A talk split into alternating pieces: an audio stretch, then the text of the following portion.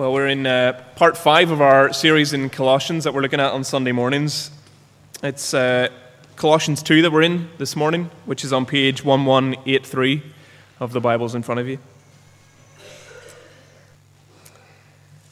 Colossians 2, we're reading from verse 6 to the end of verse 15.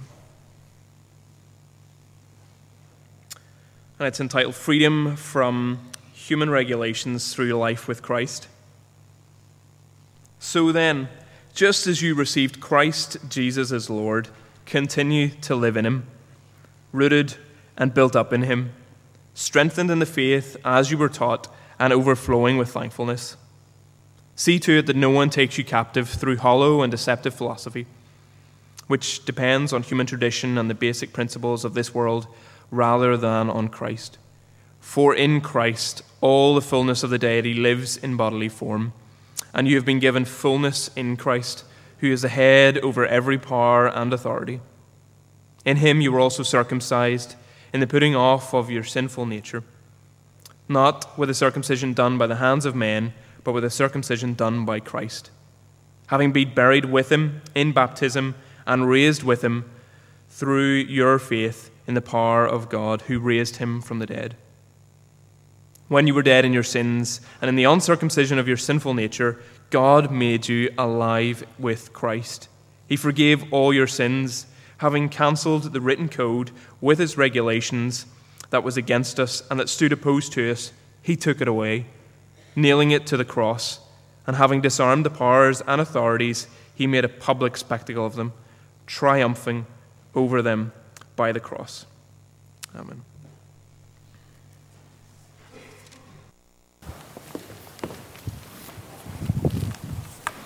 Folks, if you just keep that open, why don't we ask God to help us to understand and take His word to ourselves? Let's pray. Um, Lord, we, we come um, we're all in a different place. We're all in, in different heart as we come this morning. But we all share another thing in common. We need to meet with you. Uh, we need to hear your voice. We need you to speak to us. So we're, Lord, we're here. And we're going to try to, to listen to, to your word, to have it before us.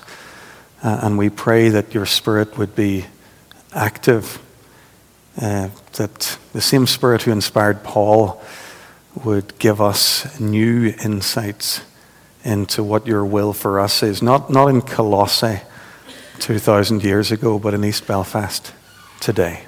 We pray it in Jesus' name. Amen. The Matrix, the film, hands up who saw it back then or has seen it since. Okay, enough people to um, 20 years old now, but still influential, it turns out. I, I, read an article, a brand new article about it in The Guardian a few weeks ago. Uh, people still reflecting on uh, the movie and saying that it, it's influential in the culture and in, in filmmaking in general. So, the premise of the film, for those who haven't seen it, is that the Earth's been taken over by a, a massive computer system uh, called the Matrix. And I suppose along with that comes the unsettling implication that the reality that we're living might not be as real as it seems, and that we, we may not be as free as we imagine. A group of humans, they've managed to free themselves from the, the powerful grasp of the matrix. Uh, led by Morpheus, they're seeking the one, a man who's going to uh, set the human race free from the matrix. When Morpheus eventually tracks down Neo, the man he thinks is the one, he explains the powers of the matrix to him. It's all around us, even now, in this very room. You can feel it when you go to work, when you go to church. Are, are you feeling it? When you pay your taxes. It's the world that's been pulled over your eyes to blind you from the truth. What truth? asks Neo. That you're a slave, Neo. So the film then goes on to tell the story of the, the war that this small band of humans wages against the impersonal powers of the, the Matrix.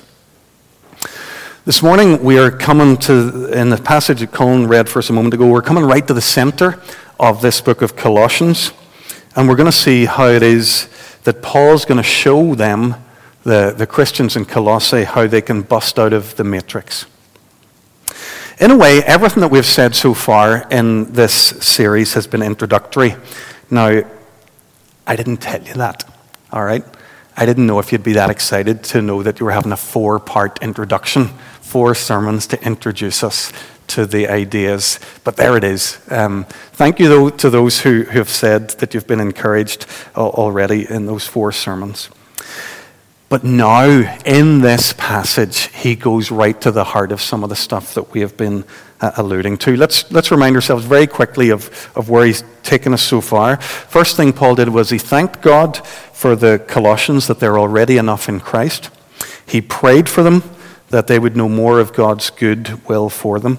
Then he, he sung this beautiful song or poem saying that there's no one like Jesus and nothing like his church, just focusing our attention on Jesus. And then last week we looked at this fourth movement where Paul takes a moment to talk about his work and his desire to see Christ formed in them. That, that's what we've, we've thought about so far. All introductory until you come to chapter 2, verse 6, where he really comes on topic. And he starts to really deal with this, this reason that he's writing this letter at all, that he's writing to these Colossians. He wants to assure these guys that if they're in Christ, they are enough. They don't need to live in or return to life in the matrix. We've talked about this before. The, the pressures on them, we, we keep just pointing them out quickly. Today we take a bit more time with them. They're facing pressure to return to a pagan culture, the, the pagan culture that they've been converted from. And Paul says, No way. Do not go back there. Jesus is bigger than any of the big ideas in your pagan culture. And, but they're also facing pressures from within the church, from Jewish Christians who want them to live in a different matrix, to sign up to the Jewish religious traditions that, that were never intended for them. Don't go there. Paul says. Jesus is bigger than any religion. So that gives us, I think, very quickly an outline of how we're going to look at today's passage. Paul shows us that Jesus is bigger than our culture's biggest ideas, that he's bigger than any religion, that he's rescued us from the matrix, and finally, we're going to finish with Paul's challenge to keep on keeping on with Jesus. So, verse 8 Paul warns the believers uh, about uh, against living captive to the big ideas of their culture. See to it that no one takes you captive through hollow and deceptive philosophy, which depends on the human tradition and the basic principles of this world rather than on Christ. It seems there was stuff going on in the culture sidetracking these guys from following Jesus it's every bit as likely to be happening today, possibly more so. We have more than ever our, share of, of hollow and deceptive philosophies. Despite what we might think, I was trying to think, well, what, what are some of these philosophies? I grew up in the Thatcher era. Uh, you know, we, we look back on those days and imagine that we've moved on. Greed is good was one of the slogans of the Thatcher era. Have we really moved on? I'm not sure. In 2019, we're still conditioned to crave success uh, as a way of life, especially if it brings wealth. And sometimes we don't settle for uh, success and wealth. We need to experience luxury. Think of how life's marketed to us these days. Celebrity is very important to us. We worship at the shrine of celebrity. And I think something that's really blown up in the last 10 years is our obsession with our appearance. In an Instagram era, cosmetic beauty's become a god that we're willing to, to sacrifice an awful lot for. We pay a lot of money to look good. Folks, a lot of this is very subtle. Paul talks about it being a deceptive way of life. It depends on basic on, on human traditions and the basic principles of the world. A lot of the things that distract us from Jesus Christ seem entirely acceptable. They're like the air that we breathe. They seem so much part and parcel of the world that we live in that we might call them conventional. Anyone who doesn't accept these things is weird. They're unconventional. Folks, let's not be in the dark about this. Whenever our greatest aspiration is to live entirely in step with the respectable, the middle class, the, the culture around us, then we're living lives dependent on human traditions, the basic principles of the world. No matter how, how respectable those might appear to be, they're not the ways of Jesus Christ. They are anti Christ.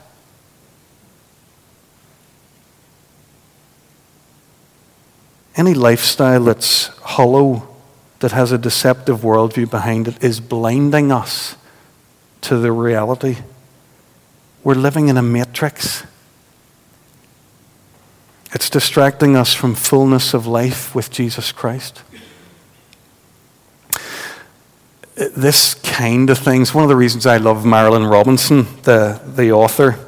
Despite her gentle appearance, she has this amazing punk attitude that I really love. Talking at Regent College, the place where I studied a few years ago, she said in, a, in the middle of a, a lecture, she was given just this phrase or this sentence I know what the conventions are, I don't believe them. Boom! Busting out of the matrix. I know what I'm supposed to believe, I don't believe it. Get that phrase into your head and start to, start to ask yourself the question are you ready to step out? Ready to live real life? Verses 9 to 10, Paul explains why it's stupid for people who've trusted in Jesus Christ to allow themselves to be held captive by any other way of life. He says, For in Christ all the fullness of the deity lives in human form, and you have been given the fullness of Christ. He's the head over every body and authority. Everything in the world belongs to Jesus Christ. He is over all of it. He's in charge of this world, everything that goes on in it. So, why on earth would a person who has, who, who has Jesus, who has the Spirit of Jesus in them, walk around enslaved? Why would we do that? Why would a Christian person continue to be enslaved by selfish materialism, middle class respectability, or any of the other hollow ways of life on offer in our culture? See what he's doing? Paul's busting us out of the matrix. He wants us to see that Jesus is bigger than our culture's biggest ideas. Second thing Paul wants us to do is to see that Jesus is bigger than any religion. If, if he's been busting them out of the, the, the sort of culture in verses 8 to 10, I think he moves to religion in verses 11 to 12. And he does that by talking about circumcision and baptism. And you maybe wonder what, what that's all doing there or, or what it means. Let me try and explain. These believers in Colossae, we've said it before, they're, they're from a non Jewish background. And that makes them easy prey, easy pickings for a sort of particular type of, of Jewish legalism. So there were, there were false teachers uh, in the Christian churches of Paul's times, and they were claiming that when a Gentile person came to Jesus Christ, that wasn't enough. If you really wanted to, to worship the true and the living God, then you had to take on the trappings of Jewish faith. Things like circumcision, particular Jewish festivals. This is the only proper way to worship God. And notice then what Paul says it's genius. He says to the Colossian Christians who have never been physically circumcised, they, they haven't had this Jewish sign of entry into the people of God. That's what circumcision means, by the way. It's a, a rite of passage. You've now become a person, a member of the community of God. These, these Gentile Christians don't have that, but Paul says you've been baptized. That's the Christian sign of entry into the people of God. The, the Jewish sign was all about putting off a small piece of flesh. The Christian sign's about putting off everything. Your whole life before Jesus. Put it to death. Let's kill it and let's raise you up to a new way of life. So Paul says, don't worry about Jewish circumcision because you've already been baptized, something much, much greater. All of this is true, says Paul, for those who have faith in the power of God who raised Jesus from the dead. Do you see now why it would be crazy for, for these Gentile Christians to go and look to the Jewish law, to circumcision, or to the festivals, or, or the food laws? There's nothing there for them. All of that was only a picture of which Jesus is the far greater reality. If you're in Christ, there's nothing back there for you. Everything else is trivial by comparison with Jesus. Folks, it's, I think it's a bit harder for us to get our heads around this part of what Paul's talking about. It's hard, but let's think about it for a moment. It's strange to think of religion getting in the way of life with God, isn't it? But that's what Paul's talking about here. God has revealed himself to us in Jesus Christ. Jesus is all that we'll ever need. We don't live in anything like the culture that those first Christians in Colossae did. But even today, it's worth just being a little bit careful about the kinds of things that we hear in, in churches that, that we're not quite there if we don't have X, Y, or Z. X might be a particular charismatic experience. It might be a particular style of worship.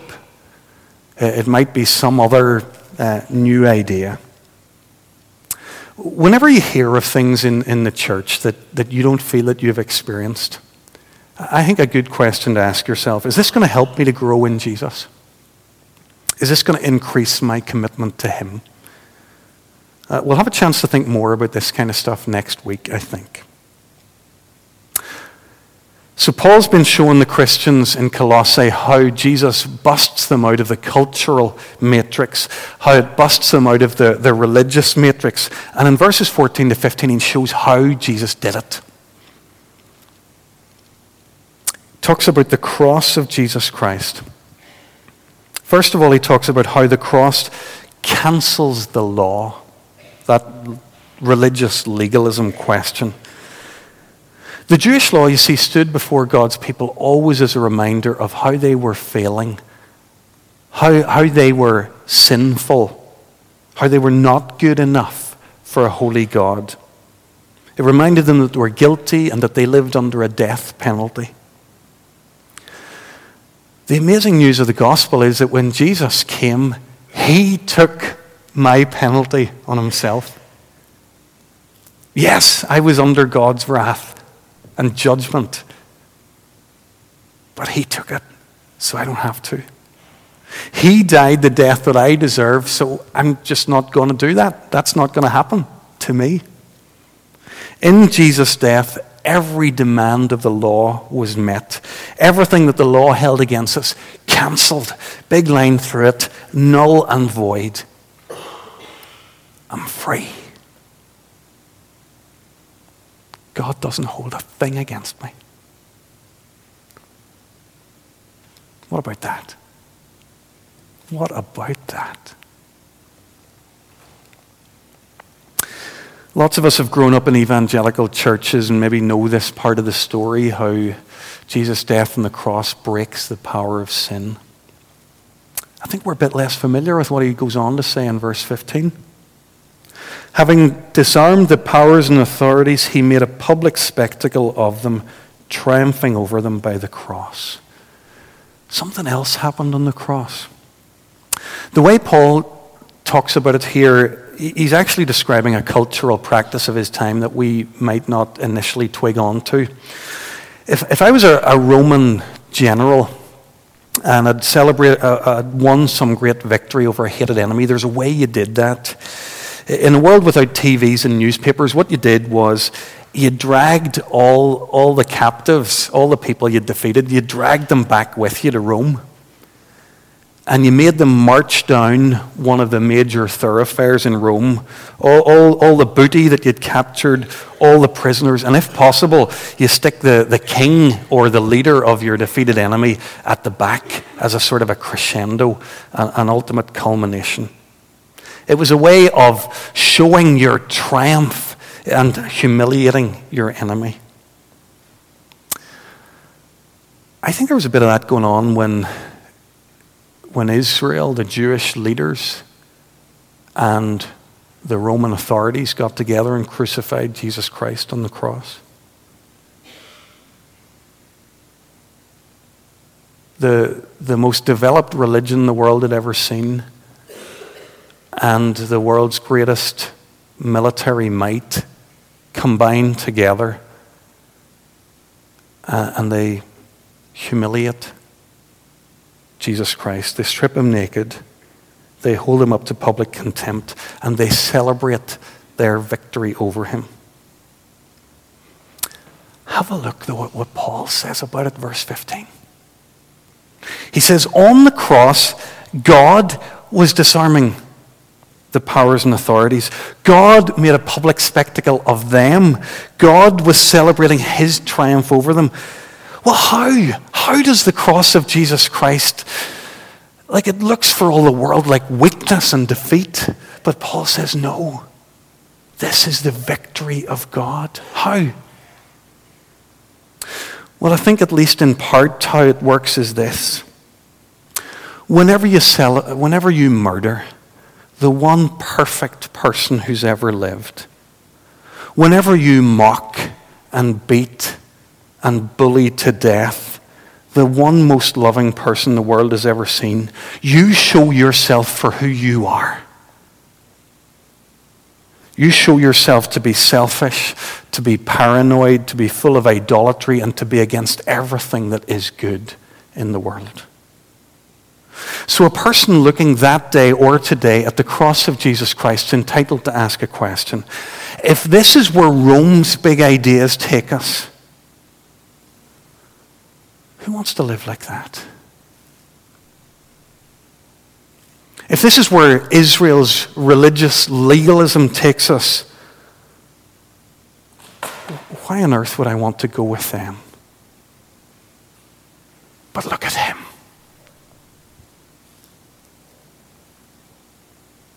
Look at him. One who loves me and gives his life for me. There's one I could follow. There's one I could call king.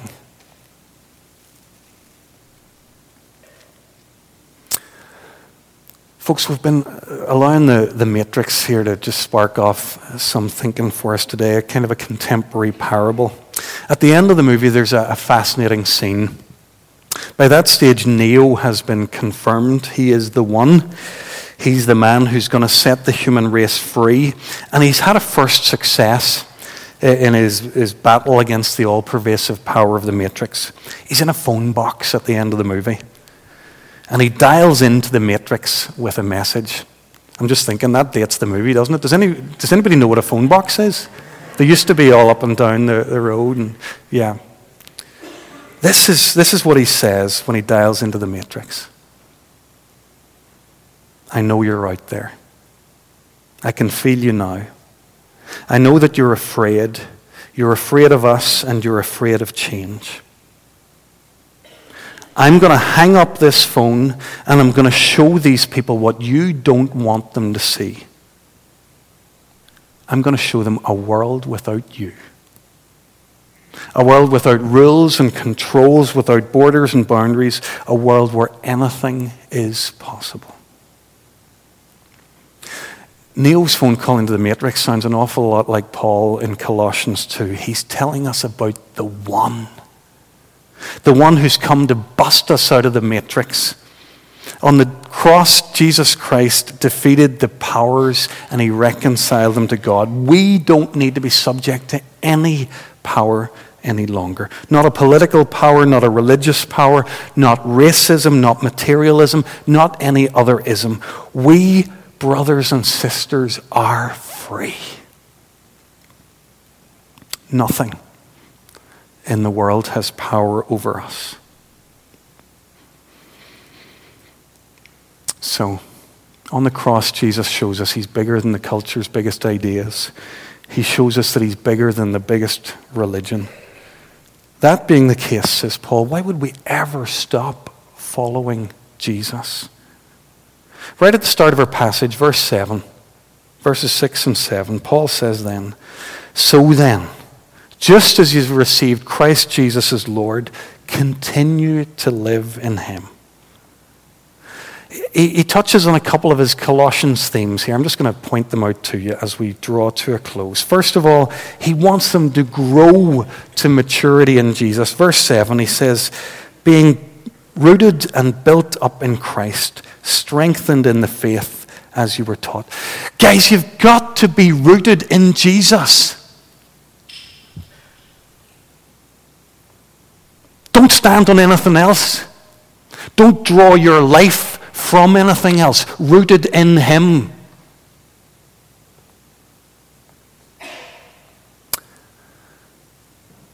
Substructure, the bit of your life that you can't see, that nobody can see, it's got to be Jesus.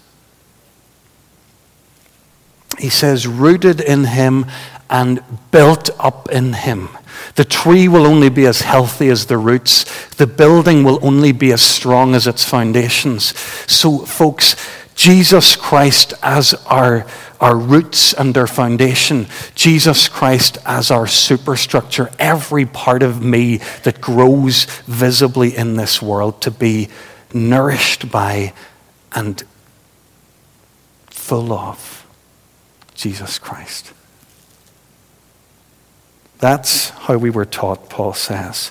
That's how we must continue. His second Colossians theme crops up again, of verse 7 overflowing with thanksgiving. Paul can't imagine a community of people following Jesus who aren't overflowing with thanksgiving. How could it be? How could you have the life of God in you and for it to, like, you know, goodness, we, we're too small to capture the life of God. It's going to overflow, isn't it? Overflowing in thanksgiving. Whenever we're praising God like that, we're like a, a river bursting its banks, like a, a cup that just can't hold the wine that's in it. Folks, when, when, when that's us, when that's our church, then the life of God just flows these verses, 6 and 7, they, are brilliant verses. I think they're probably a, great memory verse to learn. If you want to if you want to learn verses that give us Colossians in a nutshell, these are probably the two to go for. This is what Paul wants. One last question from the Matrix red pill or blue? Whenever Morpheus approaches Neo, he offers him a choice. The blue pill, that's the pill that allows you to continue life as you've always lived it. Life in the culture, life with all those conventions, life in the matrix. Or the red pill, busting out into real life and full freedom, no matter how terrifying that might be. It's terrifying to live a free life. That's why we don't do it. Terrifying. You have to trust God to live the free life. That's why we don't want to do it. Folks, what's it going to be? Red pill or blue?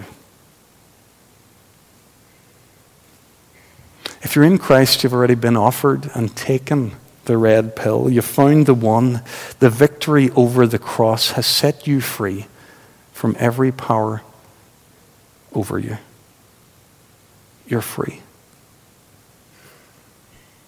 Not going to go back, are you?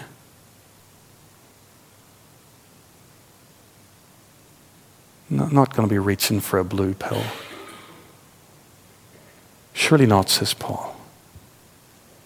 So then, just as we've received Christ Jesus as Lord, let's continue in Him, rooted and built up in Him, strengthened in the faith, overflowing with thankfulness. Let's pray.